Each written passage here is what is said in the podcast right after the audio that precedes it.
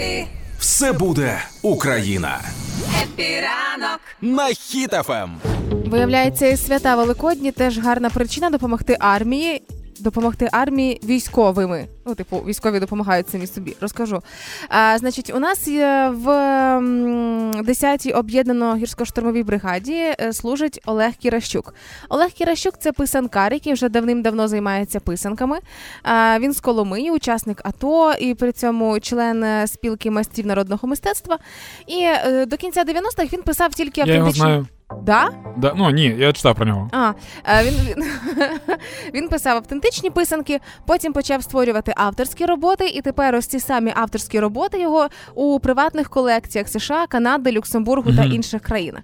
І ось е, одну з писанок своїх він виставив на аукціон, аби зібрати гроші на потреби ЗСУ. І таким чином одна його писанка зібрала 18 тисяч гривень. Вау. Отака унікальна, особлива специфічна його робота. І виходить, що людина, окрім того, що надихнула свого часу на створення колекції дім моди Гуччі. Уяви собі. Він надихнув? Да, Серйозно? його мотиви да, були е, використані орнаменти і символика е, на одязі, в якійсь із колекції Гучі. Е, зараз він Мені цікаво, європе... вибач, будь ласка, мені цікаво, європейці, можливо, сприймають писанки як яйця Фаберже, просто якісь інші. Знаєш, вони такі, о, ми таке вже бачили, це модно. можливо сприймають так, не знаю до кінця.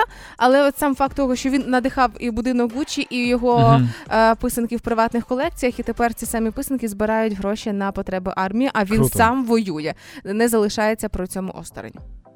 Це ми, нема чого сказати, це супер круто. Я нещодавно просто читав про нього статтю, що він казав, е, що він прям з якогось супер раннього віку. Тобто він вже дуже цим займається.